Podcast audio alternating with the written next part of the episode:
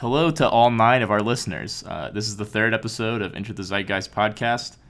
Um, I just want to say ahead of time that I had a slight audio issue uh, where my computer went to sleep a couple times during the recording, and it makes my voice really deep. Um, it corrects itself pretty quick. Um, anyways, hope it doesn't impact your enjoyment of this episode. And cool, we're we're we're here, guys. Um, Yes. Welcome back to the first episode of Enter the Zeitgeist in a long time.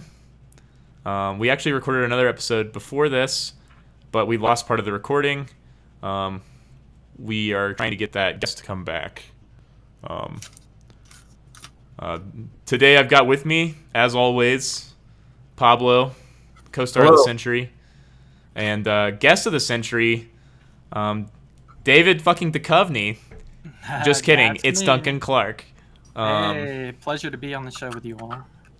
Yeah. Um, I think Duncan's drinking some whiskey sours over over there. Oh, I I drank a whiskey sour, and uh, I'm now paying the consequences. Um, yes. So, I I've known Duncan for a long time since uh, way back to the preschool days. yep, Um, and then Duncan, Pablo, and I all went to high school together. So uh, I went to elementary school with Pablo, so All right. um, my pedigree is more impressive than yours in terms Fair of enough. this little in group. For some reason, I can't connect my headphones up to my computer. I'm missing the. ooh, ooh, Oof. we're not cutting this Yikes. out, Pablo. Oh fuck. Oh shit. Oh no. All my future employers are gonna hear me cursing. Wow. All right, I thought this so we- professional environment. So we talk to Duncan pretty frequently, um, but Yeah. here's some topics that we really haven't talked with Duncan about that we've got planned. Um, the first one's pretty relevant to today. Um, UT, University of Tennessee, has just announced its new uh, like Corona coming back to school plan. Um, I did not go to UT, but Pablo and uh, Duncan did. So I want we want to hear we want to know their opinions. Um, I- I'm gonna have to get the context because I haven't heard anything about this yet. I haven't heard anything about it. I'm on the website and it says when you arrive on campus, you'll feel like you're home. Will be for the rest of your life. That's just on the fucking main page. They're just I don't I don't understand like COVID nineteen information. I'm clicking on it.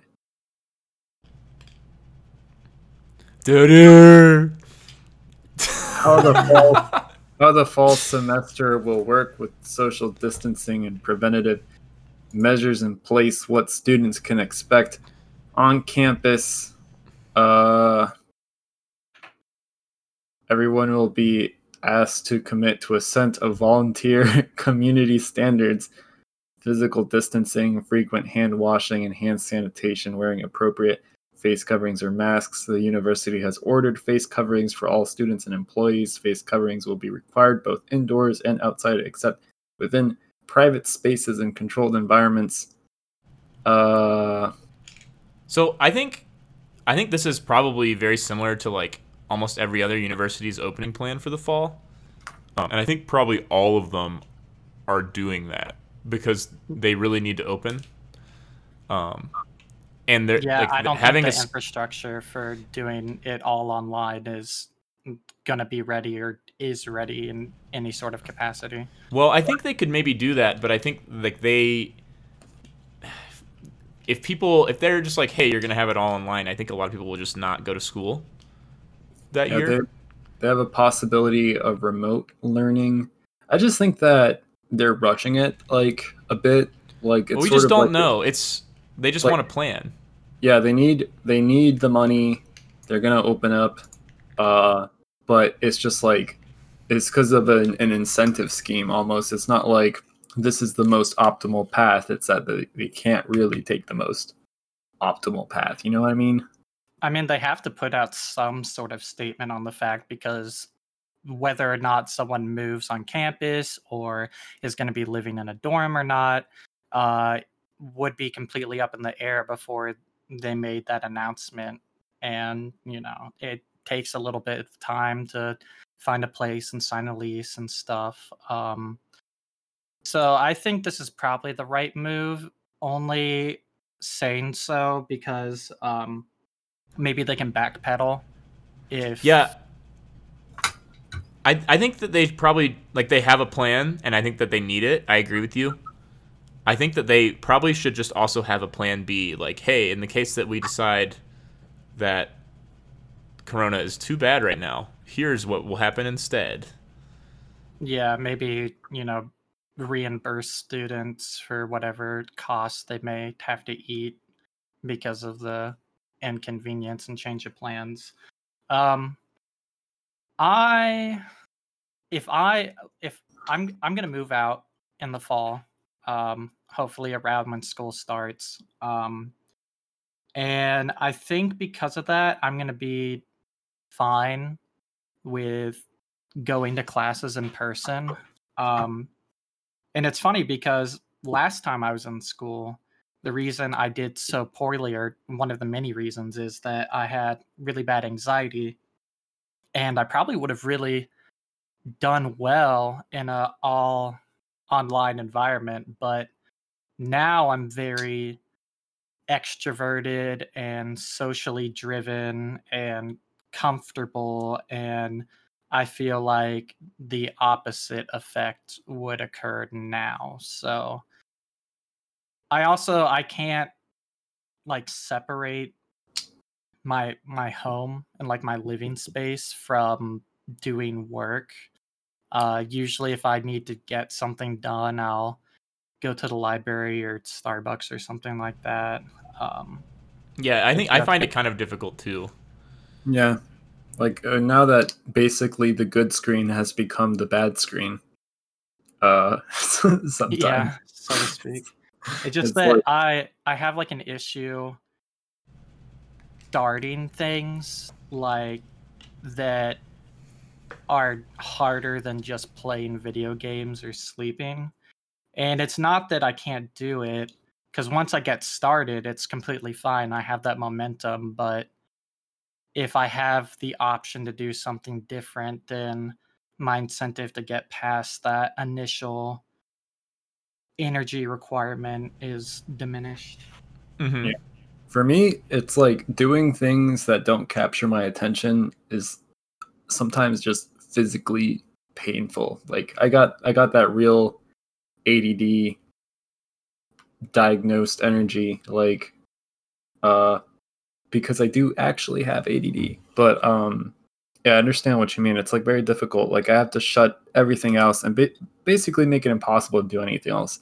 And maybe have somebody there to be like, mm, "Are you sure you should be doing that?" Kind of like keeping me on Yeah. track. I agree, and that's why I appreciated you texting me last the fall before last was like and just saying like, "Hey Duncan, like have you like done your homework, bro? Cuz you like need to do that in order to stay in school." Um I also have been diagnosed with ADD. Um I it's hard for me to say whether or not I actually think I have it because I was suffering from so many different mental problems that had overlapping uh like uh symptoms and effects and stuff um Oh yeah, yeah. The ADD depression, anxiety, like trifecta is a definite thing. Anxiety is like, oh, is my ADD gonna fuck shit up? Depression, oh, so many regrets from the ADD. I don't know, like, but they can also like cause each other because one symptom of depression is short term memory loss. right Uh, same with like uh, anxiety and things like that. And i also i feel like there is some like invisible force that is always in opposition of me doing productive things.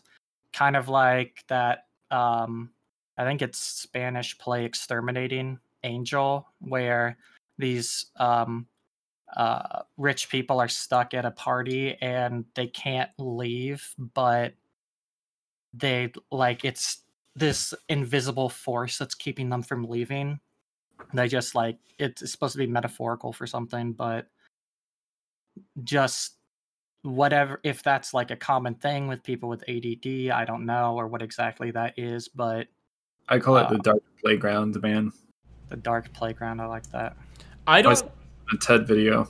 I've never been diagnosed with anything, but I also find it uh, quite difficult to get into productive mindset, especially when I'm at home.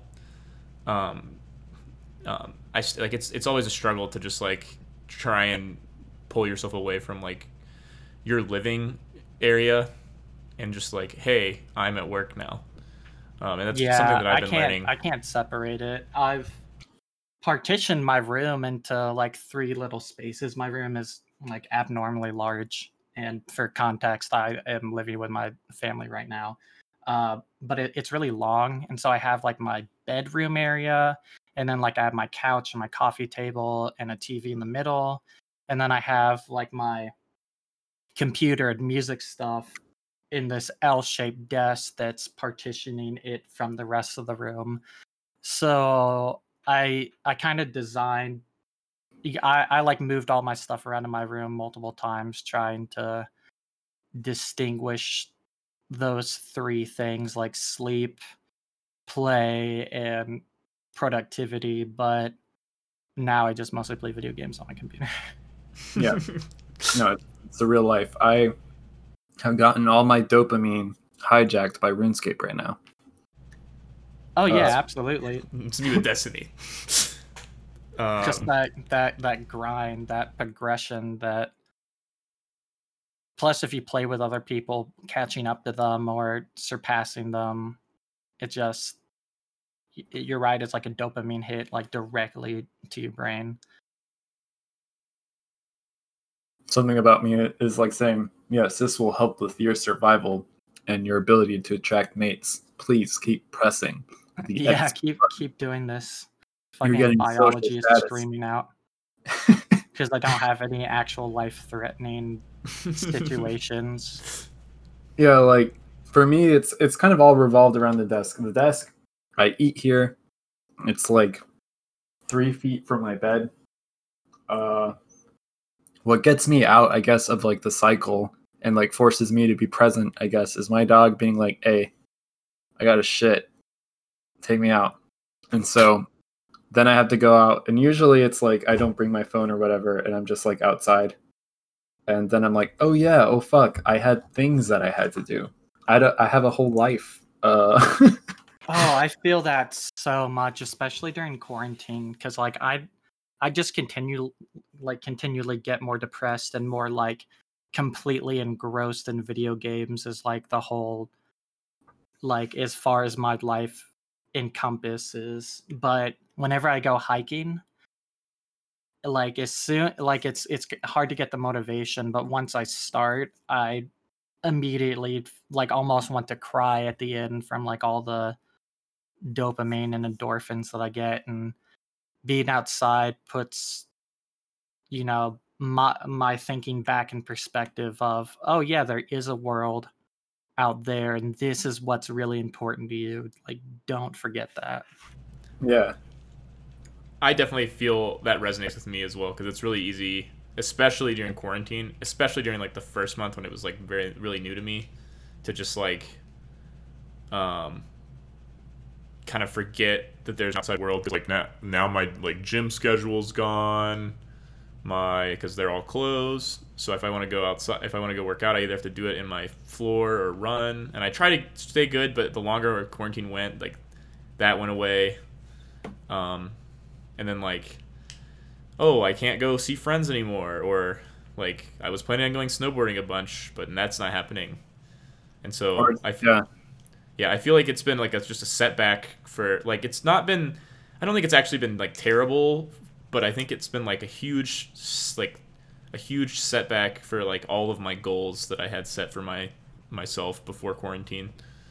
oh absolutely i um you know I, I lost like 60 pounds since august and i've been doing a whole lot of you know self-care and like really paying attention to how i look and what i eat and meditating and stuff and then as soon as i was like yes this is great this is amazing like i i remember tweeting at the end of february something like I feel like I finally Mandela affected myself back into the good timeline, and now I'm like, oh, sweet summer child, Duncan.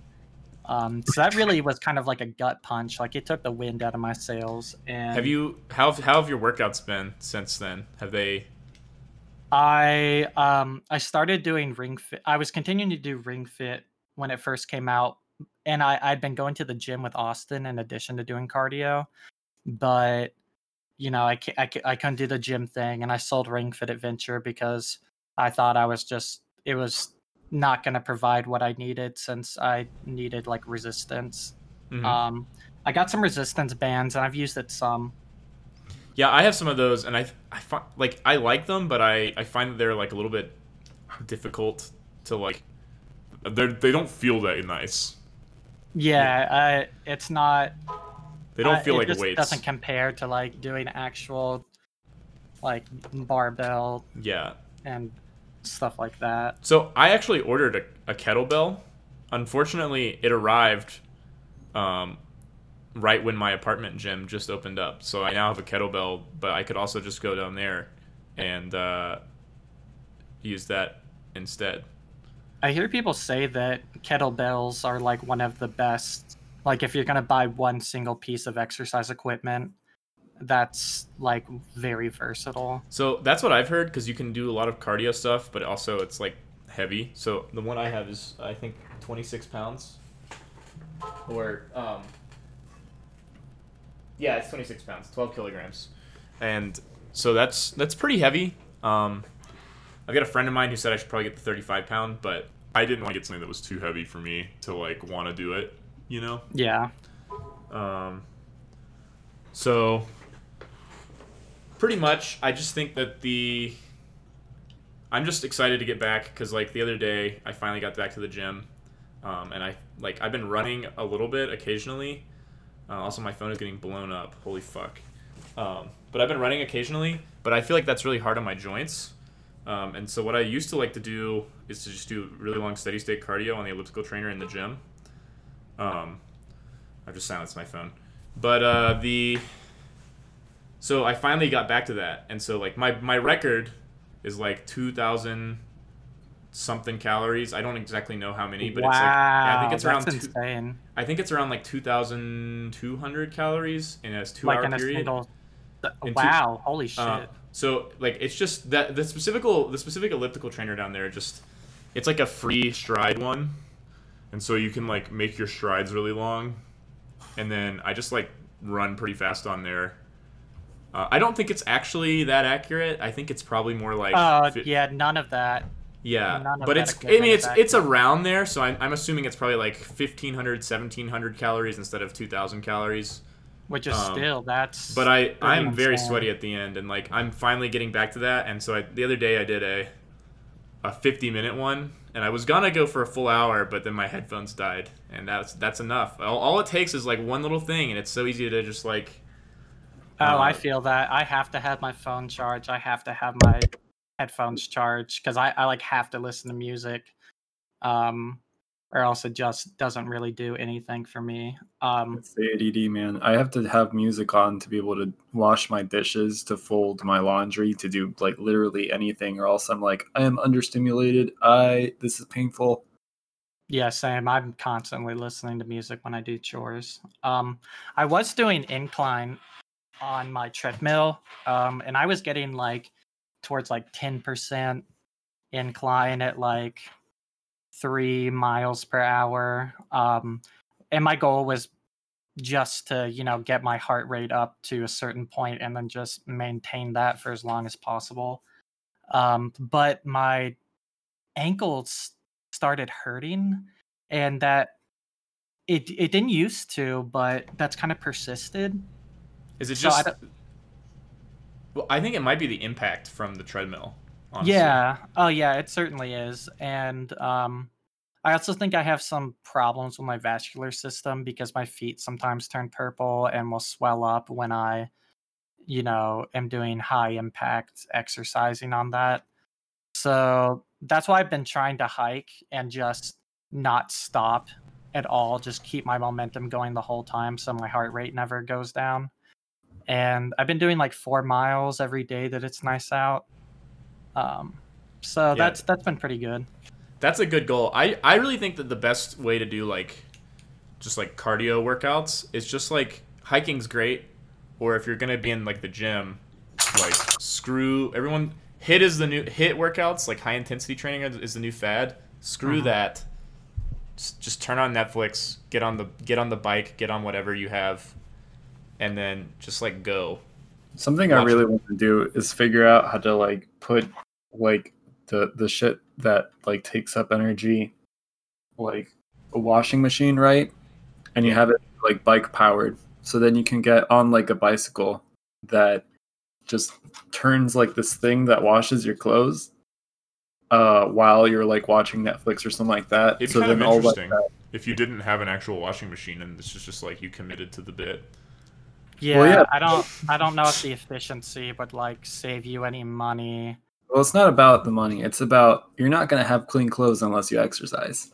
That might be the worst for people with depression who might need clean clothes in order to exercise because it's like good to have that first win of the day, you know, where you like get out of bed and uh, shower and I'm then just imagining myself immediately on much easier. bike with like a mustard stain on my shirt, and I'm like I was crying. Like, Sorry guys, I just didn't wanna I couldn't do it this morning. Like, no, I'm like riding the bike with it because I'm like I gotta have a clean clothes. yeah so yeah it's like you gotta you gotta do the exercise because with me i feel like I, I find excuses and i'm just i just take the path of least resistance um and yeah, honestly, like I found for a very long time found it incredibly hard to make myself exercise out of any sort of want to change for myself, but it was more like spite for wanting to change for other people, so I'd be more appealing. And that's not really healthy even though it got results. Um, but I honestly find that doing things for myself in order to appease other people is the most um, encouraging thing, I guess. Well, I actually I definitely work out prime like I I work out for two reasons. One because I I like enjoy seeing my progress, but two because it definitely does make you look better. Like and that's I don't feel like that's like a, a shameful thing. I just think that like people want to look better and working out is a genuine way to improve yourself in a measurable way. i like the mental effect because if like you're in a funk if you do a lot of exercise and you're doing it right it's going to shake you out of it and you're going to be more physically tired than you are mentally wherever you were because whatever it was in your head just gets just gets turned into oh this sucks. This exercise is so difficult or whatever and then when you're done it's like oh thank god it's done that's all that's in your brain uh, So here's yeah, it gives you here- time to be meditative unless you're like watching Netflix. Like when I hike, I like totally zone out and just think about all the things that maybe I'd been ignoring or putting off beforehand. Um, but also, definitely in like the endorphins you get, like scientifically, that's probably the most effective immediate thing you can do to combat mental health issues. yeah, I always feel a lot better about basically anything after I go do something active. hmm um, and I think that that's that's definitely rung true in my life. Um, but also, Duncan, I'm curious what so what was like was there like a turning point where you were just like all right enough's enough it's time for me to get like get my shit together with your like with with regards to your like exercise routine because like i Um, know there was a point but I, I don't think i've ever like talked to you about it it started the winter before last. Um, I had failed out of UT and I uh, quit my job, but I was telling my parents that I was, you know, going to work. Like I'd put on my work uniform and go like sleep in a parking lot because I was just like so depressed and stuff. And when they found out, they were like, okay, that's really not good. Something has to change now before you know it's too late whatever that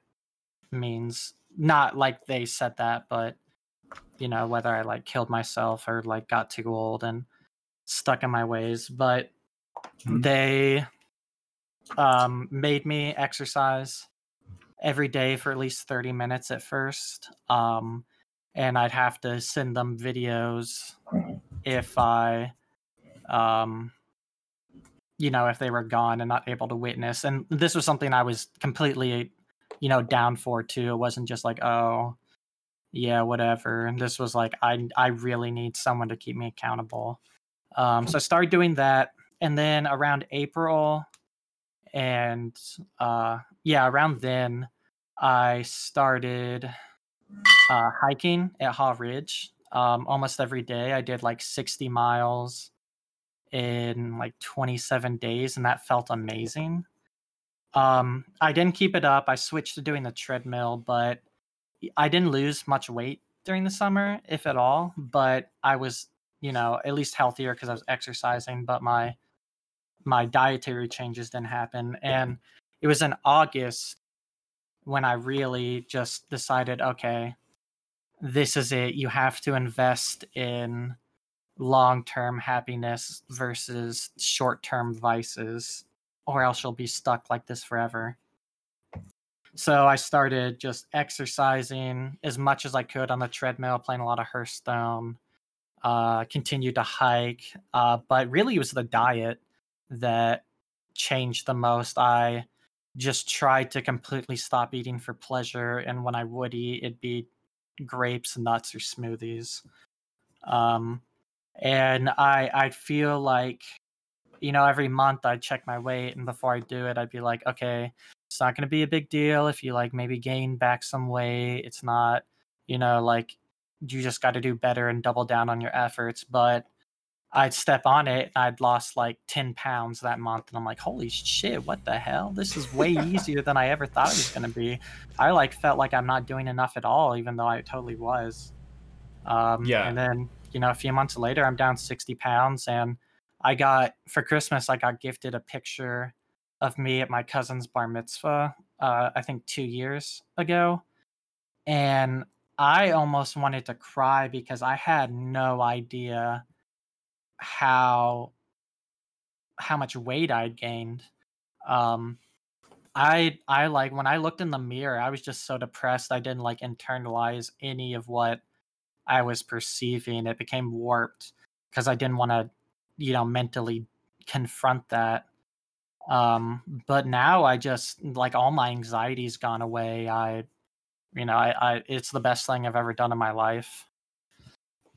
So it's like it, it was. It's not just like uh the eating or like the exercise either. It's like the whole thought process behind the things. Like Oh Sure. yeah, totally. I and it wasn't just the exercise and dieting. Like I, uh, I, uh, clean my room every day, and I, you know, still continue to try and do that. Um, I started really like taking care of myself, like hygiene wise. Like I, I researched like to hell and back about how to take care of my skin and um s- started like grooming my hair right and you know you like gotta treat yourself. my beard and shit yeah exactly Because a lot Yeah. of people like, approach like the whole fitness or like weight loss stuff from like a position of self hate, where it's just like fuck this person, right? But that's like not sustainable or like yeah no you have to learn how to do it for yourself rather than spite because it's not sustainable at all because if you fall off for one day if it rains or for so you're you're like i'm too tired i'll do it tomorrow then you know your chances of falling off completely are hugely increased Yeah, Yeah. I did. So like when I was in college, i like I was a high rower in high school, went to college, and I really didn't work out very frequently. And then I realized like around the start of my junior year of college that I was like, oh man, I weigh a lot more than I used to. And if I like I saw the trend, I was like, oh, if I don't stop, I'm gonna be 230 pounds. And then after that, who knows? Um, and so that's when I just like doubled down. I don't. I did. I was not losing ten pounds a month. That's crazy. Um, but that's like really fast paced. Um, Yeah, I was I was very surprised. but I was losing around like maybe two pounds a month or so, maybe three, three on a good month. Um, and I, I, I kind of turned it around in like four or five months, and I lost around like twelve pounds or so. Um, and then I from there I just started building, um, and I've I've just kind of kept kept the habit ever since then. I honestly think it was really good for me. Like I don't think it was good for me to have gained the weight in the first place, but I think gaining it and then having to work to lose it has taught me so much about myself. And that Um, instills that lesson. yeah, I know what I know what could potentially happen if I slip up. You know, like I know like I know what the path what the path is. Um, Yeah, as soon as I as soon as I was like I'm comfortable with myself, I feel at least somewhat attractive. I'm like I there is no way I'm ever going to go back to how it was. This is too good. Um and you know, that's a lifestyle change that I'll continue to stick to for the rest of my life. yeah, For me, Um, I, I think like I didn't learn many lessons because when it, because I would just be broke and then I'd be like, okay, you know, the first place I'm gonna cut costs is like food. I'm gonna like buy dry rice, dry beans, uh, like like pare down on these essentials or whatever. And I wouldn't buy snacks and things like that because in my dad's place there would, there would never be any snacks. And also, if I ever received snacks, it would be the only thing I would eat because my like short-term mind is like, oh, this food's already made, eat the food that's already made. So it's like even if I buy something like uh vegetables that you have to cook and around me there's like a canned food that's like you can already eat it, I'm just going straight for like all the canned food every single time. Um but then I would get like hyper focus on stuff. And so when that happens, I'm not really doing a whole lot of activity, but I'm also not eating because I'm not like paying attention to like my body being like, "Hey bro, you're hungry. Uh you should get up." I'd just be like upset and I'd be like, "I don't know why I'm upset right now." I god, I relate to all of that. to a T. Like I can't keep anything in my house that I can easily eat without having to prepare, or else I'm just gonna continue to eat it for pleasure, just because it's so easy. But if I have to put an effort to eat, I'm like, well, I'm not actually hungry. I'm just bored.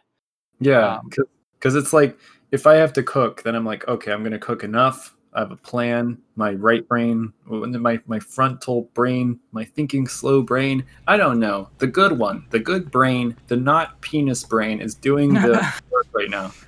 Um, when when it's just like there is food, if there is saltines and I'm hungry, I will figure out how to get 700 calories of saltines into my body, whether I like it or not. As God, like a that hurts meal. how relatable that is. I literally have saltines right next to me. I'll literally cook things to eat that. for pleasure. I'll be like, oh, I want a steak right now, and then I'll just like cook one. And saltines are so cheap, but they disappear so fast. Yeah, fast. they're gone. Like them. Dunzo. I've been eating seaweed snacks lately, and those have like zero calories, but they're so good. That's another I- thing. I used to I used to think people were like dumb for eating things that were low calorie. I was just like, just eat it.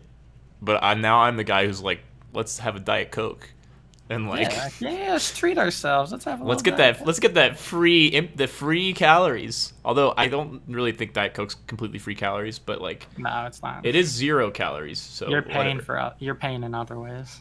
Um, anyways, um, Duncan, we have some other things to ask you.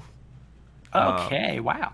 how do you feel about the Knoxville music scene? So I know that like our good friend Matt is sort of involved in this.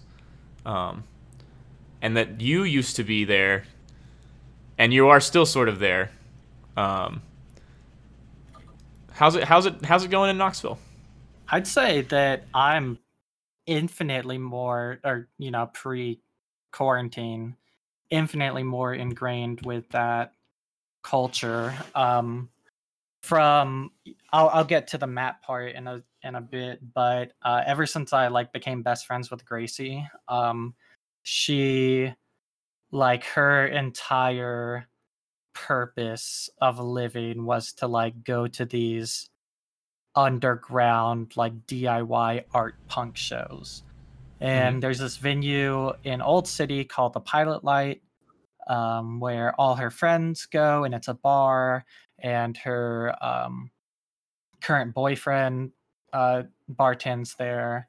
Um, so, you know, I I didn't know anyone, but I'd always and Gracie would always go off and talk to other people, but I could get drunk and then feel confident enough to talk to people. Um, I, you know, saw a bunch of acts that really impressed me. Like I was stunned at how good these bands I'd never heard of in Knoxville are. Um, and I started going to parties and I started going to uh, little festivals that these people put on. Like um, there's the Big Ears Festival in Knoxville that's like dumb expensive.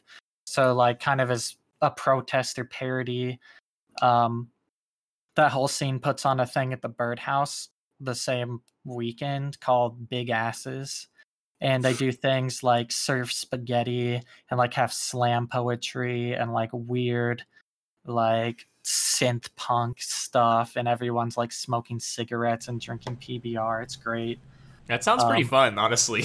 Oh, it's it's excellent. I gotta move back to Knoxville, I guess. Uh, it's it's pretty much like I I'd see people living these lifestyles and like movies about high schoolers growing up and I was like is this real? Like does this actually happen? Like no one surely no one actually lives like this or I'd know about it. But yeah people are having like warehouse shows like every weekend. You just got to know those people and Gracie is like the socialite of that whole thing. So I like had instant ticket in and it was great. I it really made me come out of my shell um and it i like i find they were like they're all like a little bit too weird for me to have like any sort of very meaningful connections but everyone's super nice and yeah it was great. Um i i wish that i had an act to play with um I, I was in a band with Matt uh, up until quarantine uh, and we were really starting to like figure out what we wanted to do and like get in time with each other and then that all kind of stopped um. But Look, Death Grips meets Eric Andre. Like, uh, its daughters meets um vacations complete opposite because like jacob who played drums wanted to do like post rock and matt wanted to do like 70s like goofy like gr- like scooby-doo rock. And then Mhm. other jacob who played synth wanted to do like really hard like electronic like health like glitched weird stuff. And i just kind of like doing like indie jazz i guess. I don't really like rap rock shit That's that's Uh, that's it's that's some folk punk. distinctly different styles. You know what I've been really impressed with? Um, Jacob Schmidt, the like the single he made. I don't know if he's actually released oh it yet. yeah dude his That thing production shredded. is wild I don't know. yeah Like I didn't know that that's like what was happening behind those closed doors. But when I heard that one song, I was like, oh my gosh, this needs to there be was like out. there was like a year or two where i kind of like was tuned out to all like the local music shit. Um and then like i started listening to like jacob's stuff and like all of a sudden i was like this is masterful. Like this is sincerely like this is professional. This is incredible. Um so i've and also he never played drums once in his life before he started drumming for our band. And within weeks uh, he was incredible. I i could not tell you how absolutely amazed i was at his progression um so he's really talented i i think jacob you know really has what it takes to you know make something meaningful Yeah, I'm excited to see some more stuff. Um, also, Duncan, I, wa- I, I wanted to ask you this. Uh, So you, I remember you used to be, you used to go under the name Merceau. Um, Yes. I actually liked, I liked some of your songs that you've made. Uh, what was the reasoning to like move on, um, and just like become a different kind of musician? I when you know basically all of my music pre a year ago or 2 years ago or so like every the only thing I could ever be inspired to write was about like unrequited feelings and like depression and like worthlessness and I wrote like a, a batch of like 8 or 9 songs when me and uh my last girlfriend broke up um just because i it was like a way to deal with those emotions and you know have an outlet to express that. And then as like those feelings faded i you know i was just kind of depressed and left with any without any sort of energy. And when i started writing music again because i like i didn't pick up a guitar for so long because my anhedonia was like this is not pleasurable to you in any way I just I didn't relate to anything about that I'd sung about. I didn't relate to the style. I felt like I had progressed so much as a person, as a musician, as a producer, a writer, and a lyricist. I I just wanted to separate myself from that and kind of start anew with what I really wanted to write about.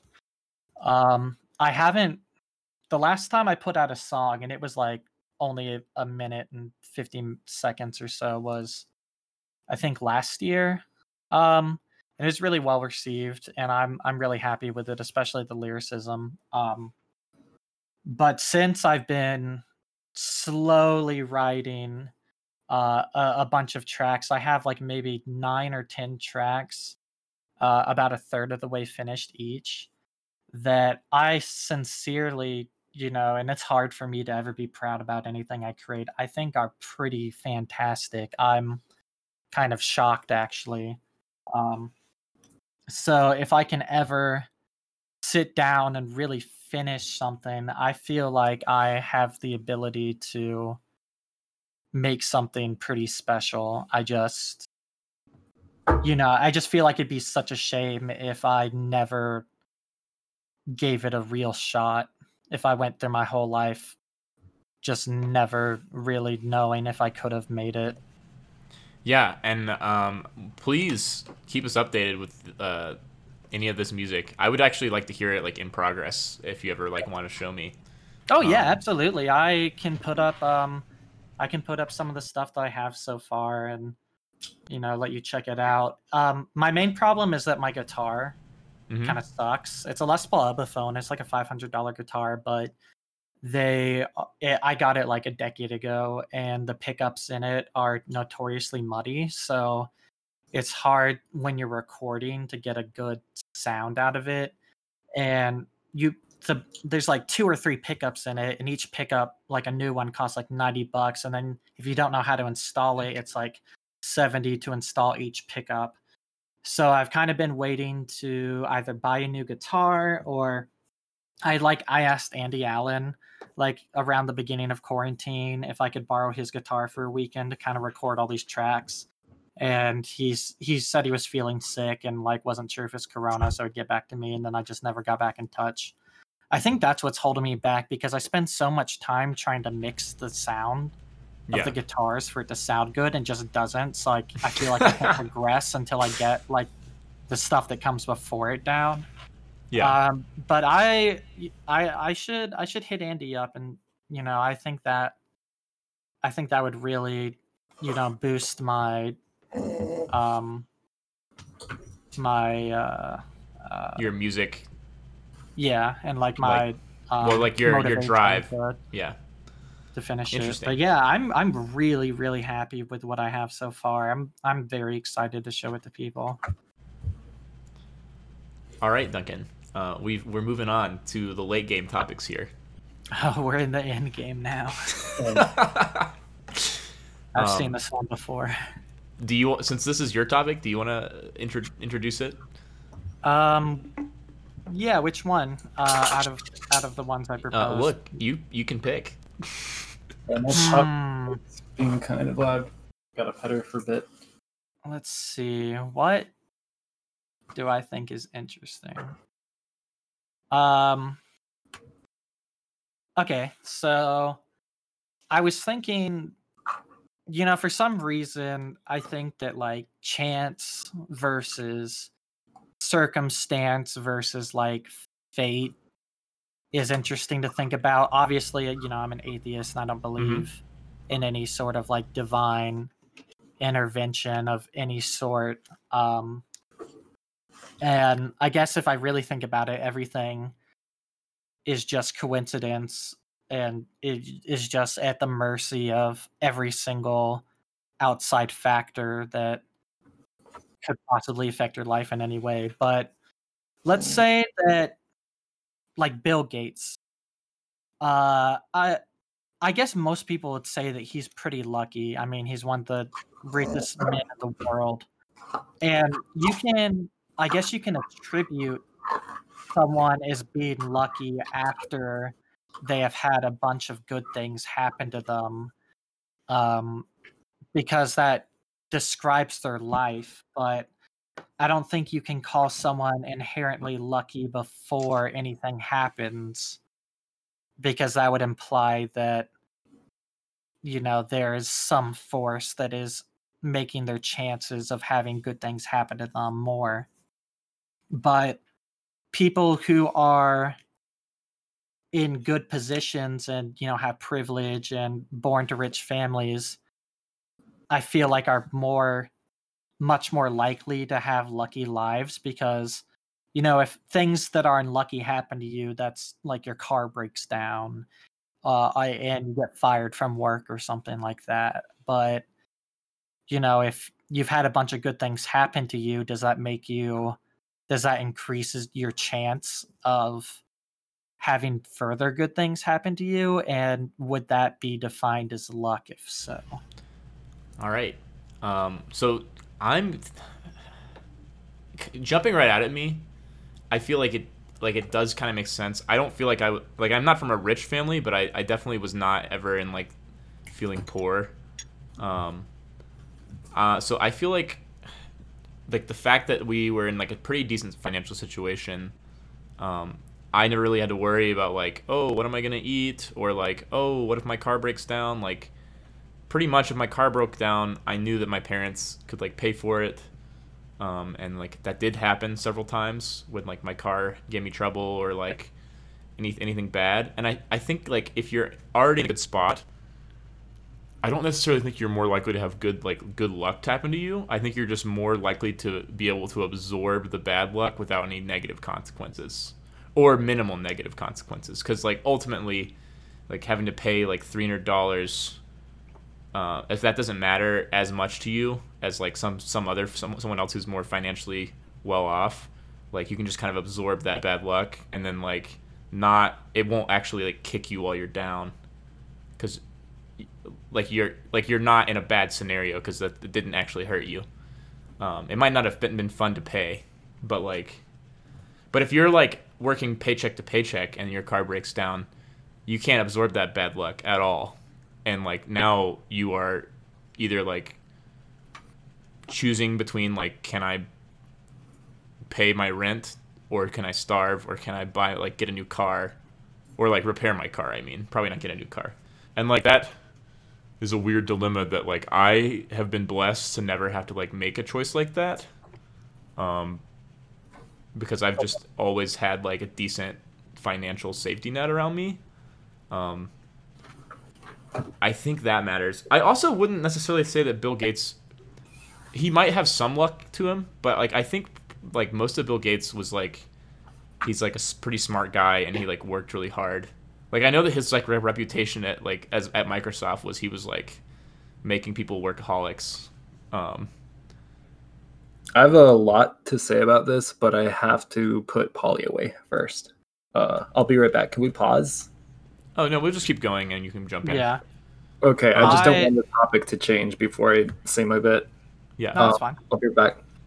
Yeah, I like Bill Gates is smart, and so that makes it much more likely for him to fall into good situations because he's able to use his intellect to you know divine the path through his life uh and i don't think that you know there's like some outside factor in that that would determine his luck. I think it's definitely merit but also circumstance you know just where you were born and how other people have affected your life that you can't control yourself. Yeah. is that would is that considered luck? I would definitely consider that luck, but I also think that like that is like the like I think that's probably the most important roll of the dice you can roll, because like if you get in a good community or have good parents, you're gonna have an easier time just getting a, get, like getting around with stuff. That doesn't mean that everyone that has good parents and a good start will have a good life. because life's complicated. But I think on average, like I definitely had very few obstacles in my way um, for my thing, and I think that I've pretty much like had a pretty easy time getting to where I am. Honestly, like I mean, I work hard, but like I've never had any like in when I was growing up, I never like had any like setbacks that were preventing me from doing things that I wanted to do. right I was um and then like I don't I think that there's definitely some people who are like, "Oh, well like you can't like I was on the rowing team and that costed like I think like $600 a semester to to row." Mhm. And like there's a lot of people who would just never be able to afford that because like that's a lot of money for one like a sport. That's $1200 a year. Um which doesn't like it's just a lot of money, especially if like what if you're like a multi-family home with like a lot of kids, You don't have good jobs. Like you might not be able to send your kids to rowing. um i don't know and i feel like like i also feel like after that point it's kind of like who you like set yourself up with as friends i think that like really has a big deal like and i, I think i mean it's always changing because like obviously they're doing the same thing they're setting themselves up with you but i feel like the people in my life have had a real profound impact on me um Oh yeah, absolutely. And that's what I mean by like circumstances outside of your control, just like how people's actions affect everything around you. Um my I I I'm not sure if I call this an argument, but I guess I'm just wondering if you know someone's bad luck is that relative to the life that you've led at that point like let's say okay you're poor and you grew up poor and your car breaks down and that sucks and you say that's bad luck but something more benign happens to a rich person but because they haven't had to experience as much hardship you know maybe they'll get like the same amount of cortisol in their brain and like have the same reaction that someone in that position would. Is that are those feelings invalidated? Is there some like absolute value to luck? I, I- I've returned, and I would like to say my bit about. okay go for it I think that there's like a very complicated set of interdependencies between things. Um, it's kind of like a human body, where if like one organ goes wrong, it can affect like the functioning of every other organ. And if you have money, then you can kind of afford to avoid consequences in, in some sense. Like when it came to my car's like engine getting shit on, like in the middle of the semester, what would happen before is that like my parents would be divorced and that would be expensive. And so my uh, dad w- wouldn't want to like pay for the car. Uh, he'd be like okay you gotta go and you gotta work at like this restaurant. Well i mean i was already working at the restaurant but i had to go to the restaurant work and then basically have it be the thing where all my savings and stuff would get eaten up paying for this godforsaken car uh, and I would have to do that and school at the same time, and so that would like hurt my grades, and then I wouldn't get like a GPA of, over a certain point, and so then I wouldn't get like a job uh, doing tutoring. Um, it's like, and then if like you get like worn down by like your job, for example, then you're like in a bad mood and that can affect your relationships. But also, if you're like working in a restaurant, you're usually working uh, weekends. So that also affects what kinds of people like you're even around um, or can afford to like hang out with. Because it, it was only after I quit this job, uh, which I was and which I was started like to be able to like hang out with people who would work nine to fives. And if I had to like work and do school at the same time, then it would also mean, hey, it would take me longer to graduate from school, especially if I'm like failing classes sometimes. Uh, it's like a whole like chain of things because it's like money kind of is the hand that stops the dominoes from collapsing. And oftentimes it's like some people's mis- misfortune is another person's like advantage. Like if you have a bunch of people who you can underpay, uh, and use to like work and things like that, then you're making money. That's good for you. Uh, you don't want there to be like full employment because then that means that workers can like negotiate their salaries and so on. Uh, so a lot of people's luck can come at like the expense of other people.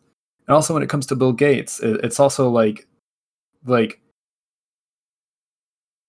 it, there there's an enormous amount of privilege when it comes to just like having your work actually achieve results or having your achievements actually attributed to you or um how you can like appropriate other people's work as actually like ultimately you being the cause of it uh and so on. Because i think that like our culture is generally filled with these myths of great men but also like we're also a society that creates great circumstances just from like let's say um, bill gates getting access to all of that computer time. Like he was the one that that got it over other people um, due to like his access in a society and things like that. And like and it like cascades downward. Like if you have a family that's from the united states and that have gone to school in the united states then they know how the school system works, and so they can tell you how it works uh, and what you have to do in high school uh, to succeed. And you can succeed or fail; it's ultimately part of your work.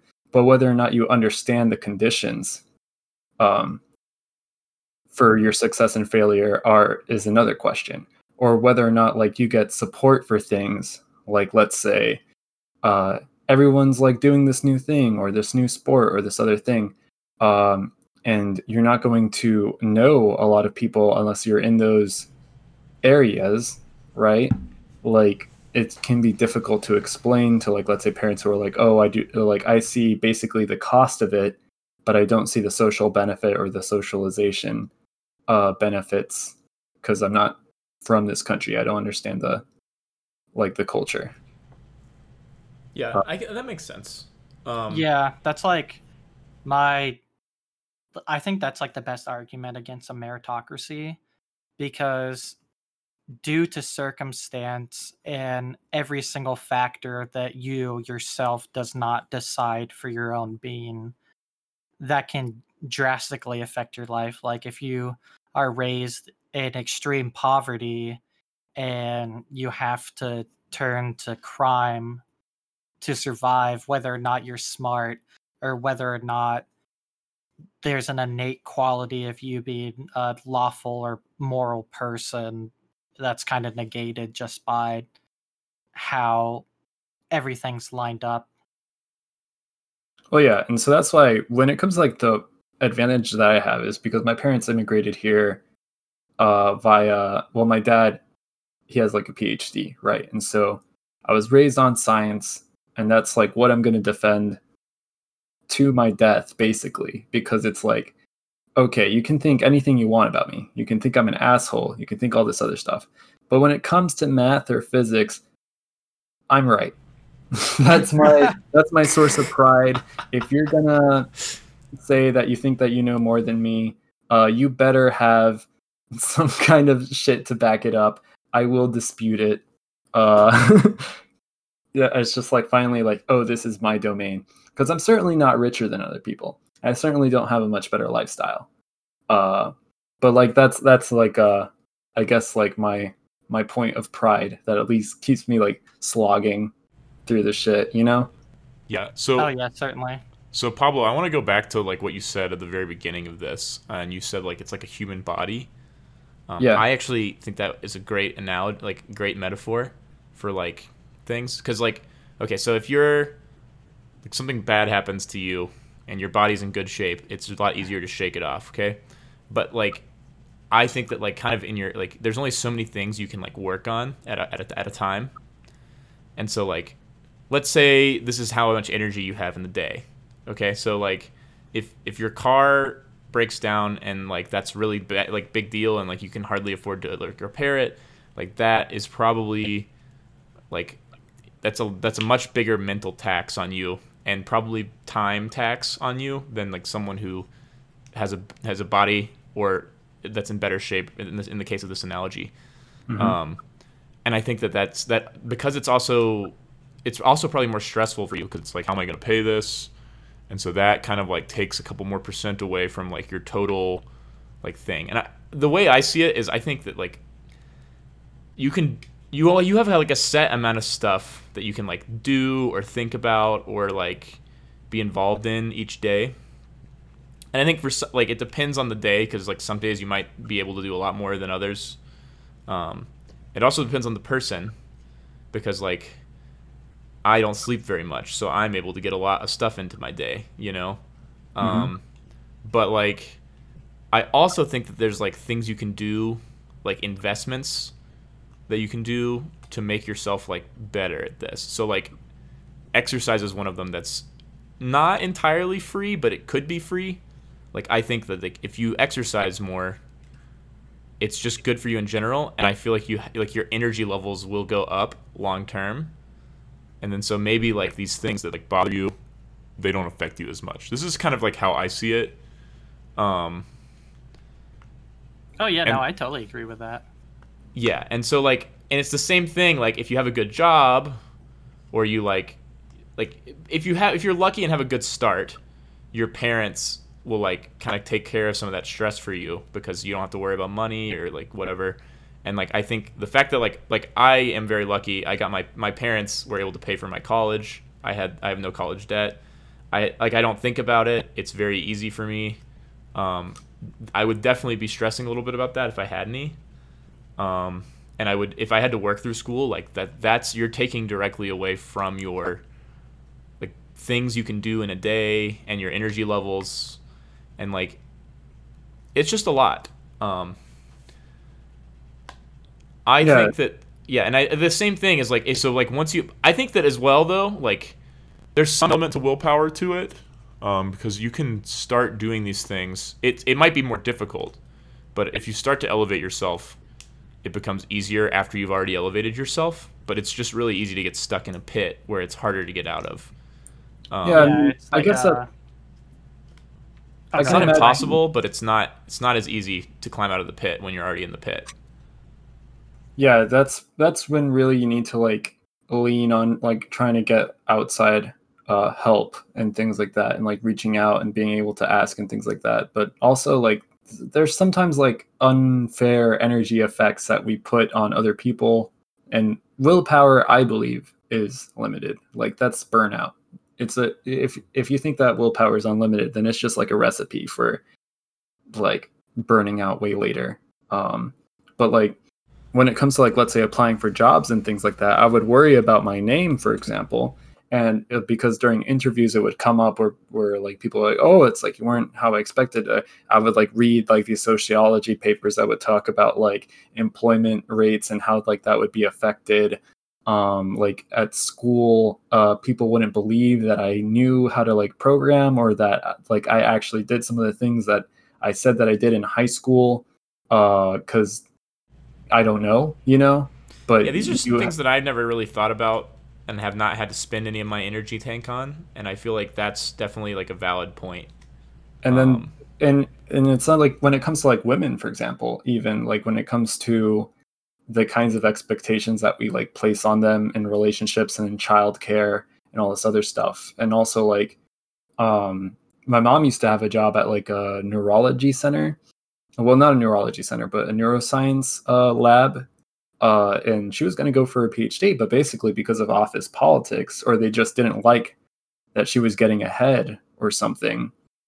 Um, like they conspired against her basically while she was going uh, to school, and then she lost her job and had to like rearrange her whole life and become a nurse. And it's like, oh, guess what? There's a pandemic now, and it's like, uh, the question would become like, if you are getting out of that hole and your life is actually going well, and maybe you might become like in charge of some people or like can it be that some people just do not believe that you're the kind of person who deserves good things to happen to you or like might like resent the fact that you're doing better than them um, because they have it in in their heads that you didn't earn what you got? Like for example i would go to some parties at ut and ut is not the most hyper selective school in the world um, to put it lightly there'd be some people that'd be like oh man you know affirmative action and all that and i would be in my heart of hearts, I am assured that I am more I'm smarter than this person accusing me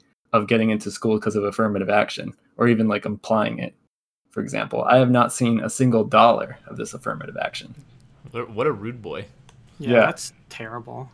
or or you would go out to like parties like let's say uh and I'd be like, "Yeah, my name's Pablo you have the same drunken asshole almost every time who's like, "No, you're lying. What is this like Pablo Escobar?" I'd literally pull out my ID, like I'm ready. Uh, and why sometimes you, like, why would anyone ever doubt that? That's so weird to just be like, "You're lying." No, because a lot of people uh, have not been out, and, and a lot of people haven't known me since high school. So even then, sometimes it's like I get reduced to this stereotype that I then have to fight. Like before mm-hmm. every social interaction with like a new person, I'm either I'm either like, oh okay, they're cool, or I have to navigate this whole ah uh, Argentina is such a rich country, right? Like the women, they're beautiful. I'm like, yeah, dude, I haven't been there for like six. Like I was there when I was eight years old. It's not my personality. Uh, it is a part of me, right? I have family there, but like, I'm not this tango dancing, beef eating, gaucho cooking, whatever.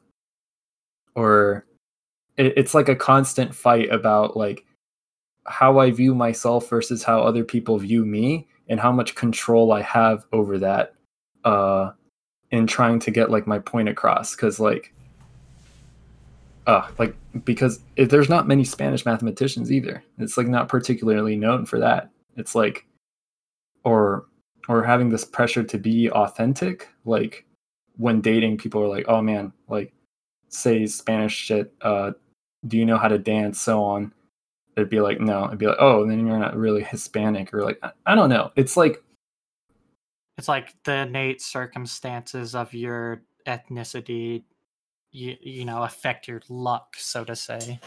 Yeah and so it's like it, it's like to be what one person is seen as is a great advantage in that it does not take so much time for you to be able to communicate effectively because how what you say is even interpreted is affected by what they think who they think you are even.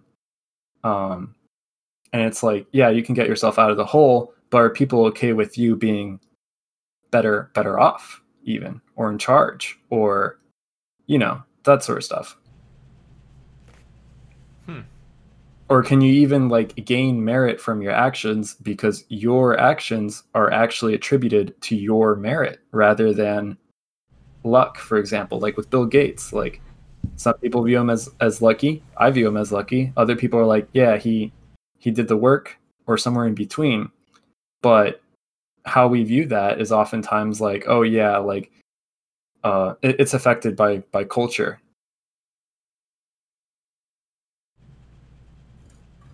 Well, I don't really feel like I have anything to respond with. yeah, I, I think you kind of killed it right there, like, in a good way.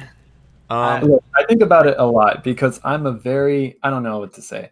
Uh, I'm I'm I'm I'm an ambitious person who has been at the bottom working in the back of restaurants looking up at the top being like i know i'm better than this like I, I if I know partial differential equations and I'm fucking flipping burgers and that kind of like potential isn't actualized. That's like Uh, an injustice and a cosmic yeah. sense. Yeah, yeah. And so it makes me really rethink like how much merit I actually see in people like Elon Musk, for example, whose like father has an emerald mine or whatever. He basically bought his way into the title of of well bought and sued his way into having the title of the founder of SpaceX and so on.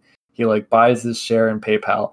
And a lot of the work is like um of employees, basically. We never we never go, oh yeah, um, SpaceX is because of this employee number, so and so. It's oh yeah, because of the guy in the top. Like this is who we attribute it to.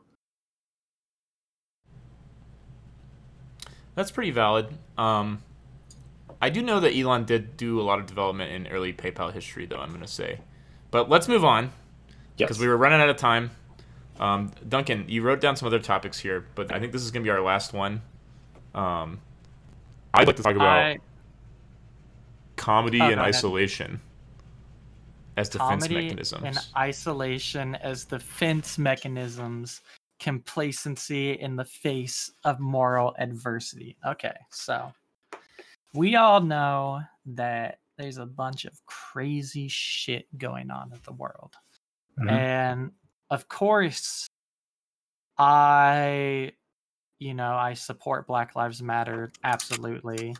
Um, and I, I like, I hate Trump and I care about all that, but is like a self preservation act. I can't take on all that stress. I can't be conscious of that and continue to have energy to process or do things in my own life.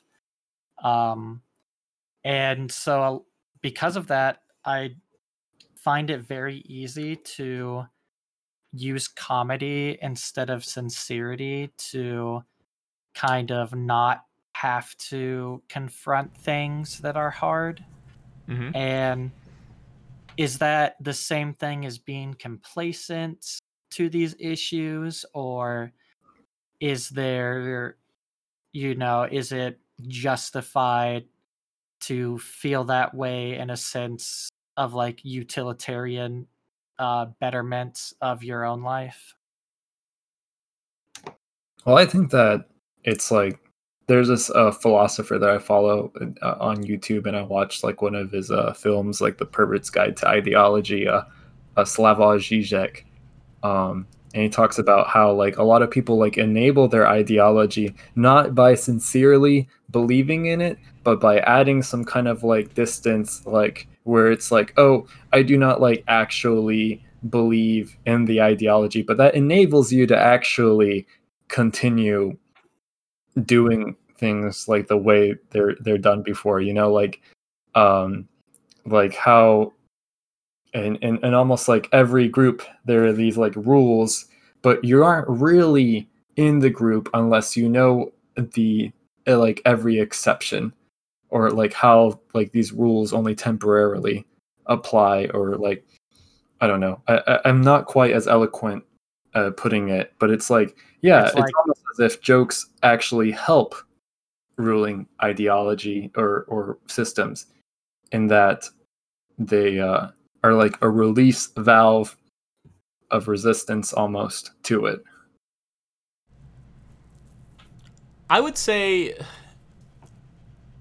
that comedy can be sometimes a more powerful message um, than just actually talking about it. Because like if you if you read a joke or you like see someone tell a joke or like it might get you to laugh and that might be like what clicks on it and then you want to send it to someone else. But also like it's a way of like confronting problems indirectly well, like actually, you're confronting them directly, but you're not directly going there because you're trying to go to the funny first. Hmm. But like, it's like the same idea as like political cartoons, and like, I feel like there's a lot of like stand-up comedians that like kind of poke fun at people or like ideas, and like, Jon Stewart and Stephen Colbert. yeah, and like, uh, yeah, all i know like is Chappelle that is had what stands out to me. if i had to run like an authoritarian country i would probably have a department completely dedicated to the construction of jokes about my regime. Uh, I mean, It's like a way to diffuse criticism, I guess.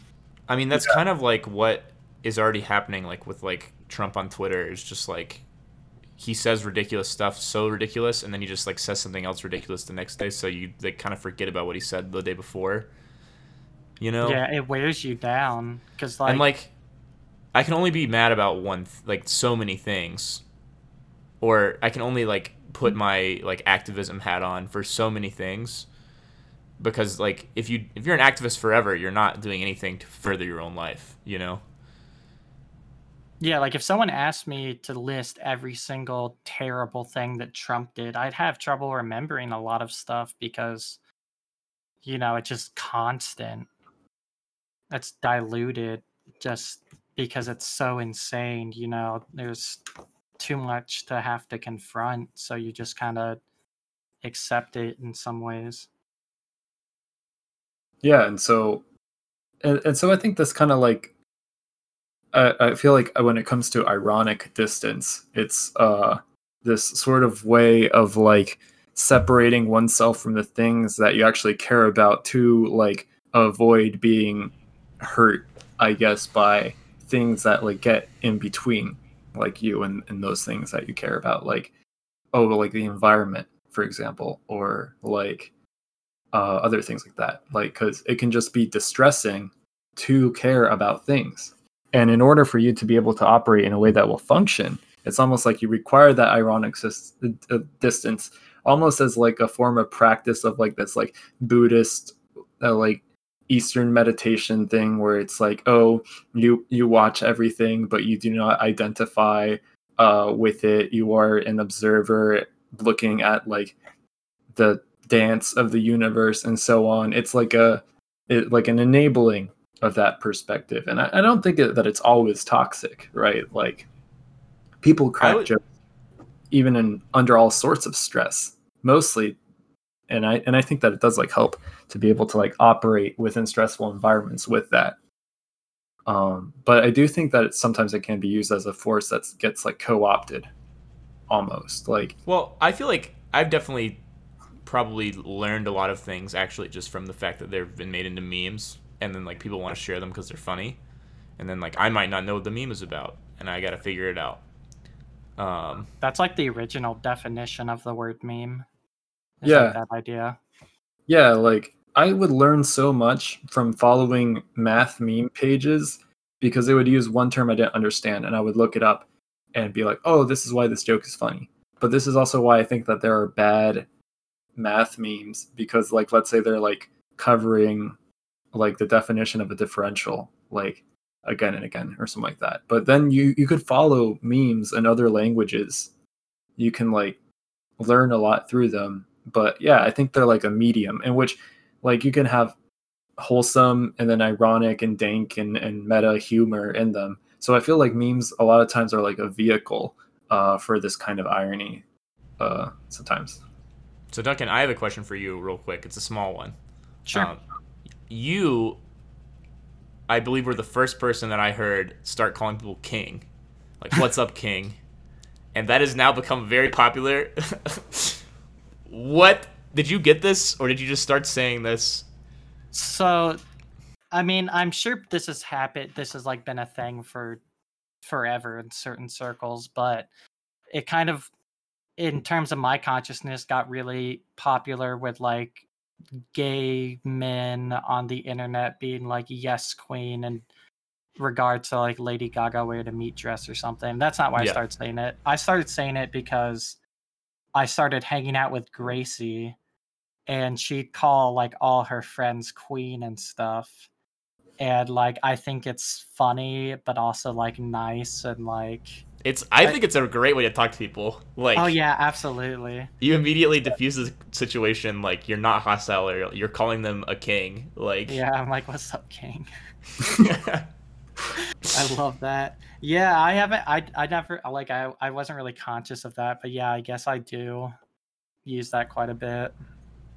yeah, well I like it. Don't stop. Uh, Hell Yeah, yeah. I've seen it a lot Thanks, on this King. group on this group on Facebook called Swolesome Chad Posting, and I think it's like a great example of like counter toxic masculinity almost like it's like you're trying to like embody a more like wholesome vision of what it is to be a man. And and it's like i think it's much better because i think like uh, compared to like our older generations like uh, like men would be like reserved not show emotions don't tell their sons that they love them or like comment about how uh how fucking swole your homies looking on his you know on his profile picture something like that. And women they provide like lots of emotional support for each other but i think like guys in our society can feel very isolated because it's not like um i guess it's not the same and there's like these like issues and like expressing emotions and things like that. But that gets like diffused if you're like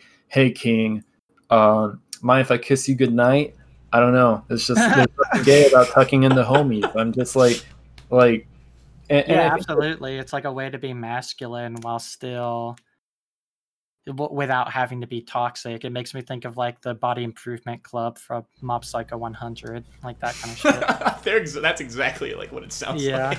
yeah it's like you, you're trying to you're trying to um i guess it's like it trying to find like a new vision for masculinity which isn't about like beating gay people and like it just it's not being fucking toxic you know ba- like basically because i feel like there's so much of like this like internalized homophobia that it's almost like guys can't even like be like close to another like like let's say for example when it comes to like jojo characters right? They're all like yeah we're homies right? Like uh people are like oh man that's like Caesar and Joseph are like, You gotta Okay. join a sports team, Pablo. That's where it all comes out. yeah, that's where you express all your homo. That's where you slap asses, get your ass slapped. yeah hum, hum camaraderie right Look, I'm just saying we're reaching the cultural moment where I think that there's like a big move, I guess, for like a, a like male like liberation, I guess, of like like freedom from all this like bullshit that comes from, I guess, some like historical hatred of women and gay people.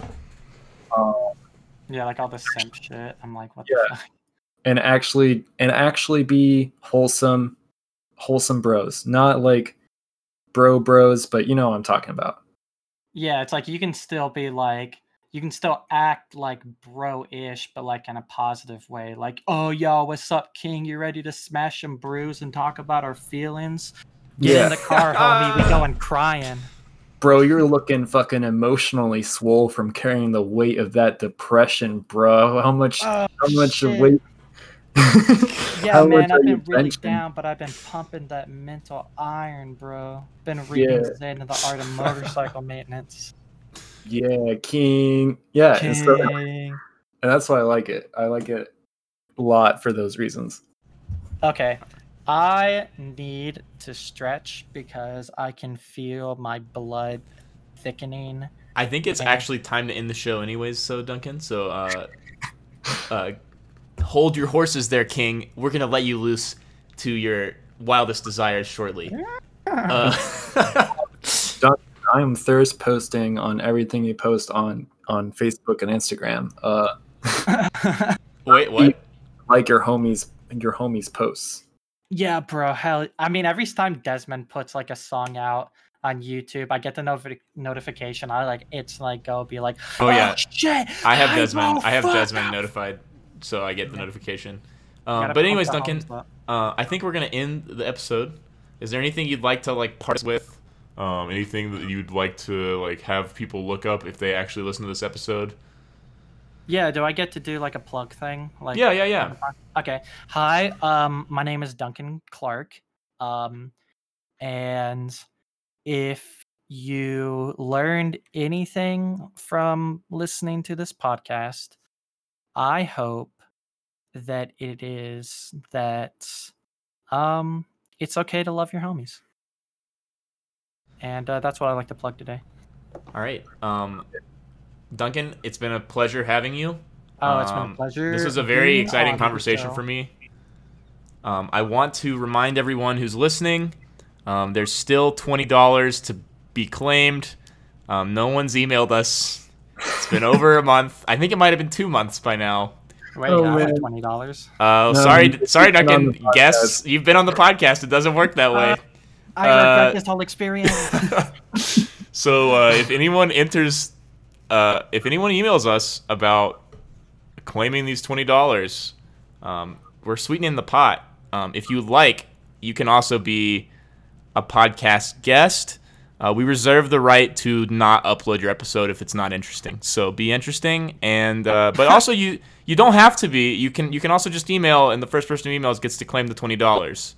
So, um, Duncan, obviously you can't tell anyone about this. It violates the rules of the contest. All right, Yeah. so Um, I can't make a fake email. No, no, no, no, no. That can't happen. That can't happen. Damn. Um, yeah, yeah. I'd love to. I'd love to see someone twenty dollars richer. Um, so maybe, uh, hopefully, you listened this far. Uh, if not, uh, I guess you're poor boys. Um, We're- yeah, and we're- with that, I guess I guess this is the end. Unless Pablo has something to say.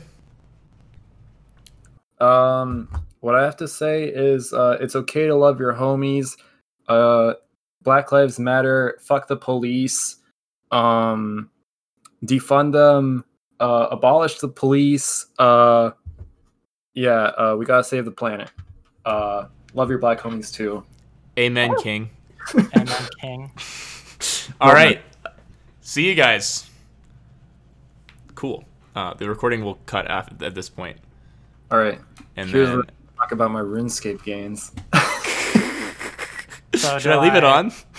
Do I exit out of the. Um. So yeah. Well, I just one second. Um. Days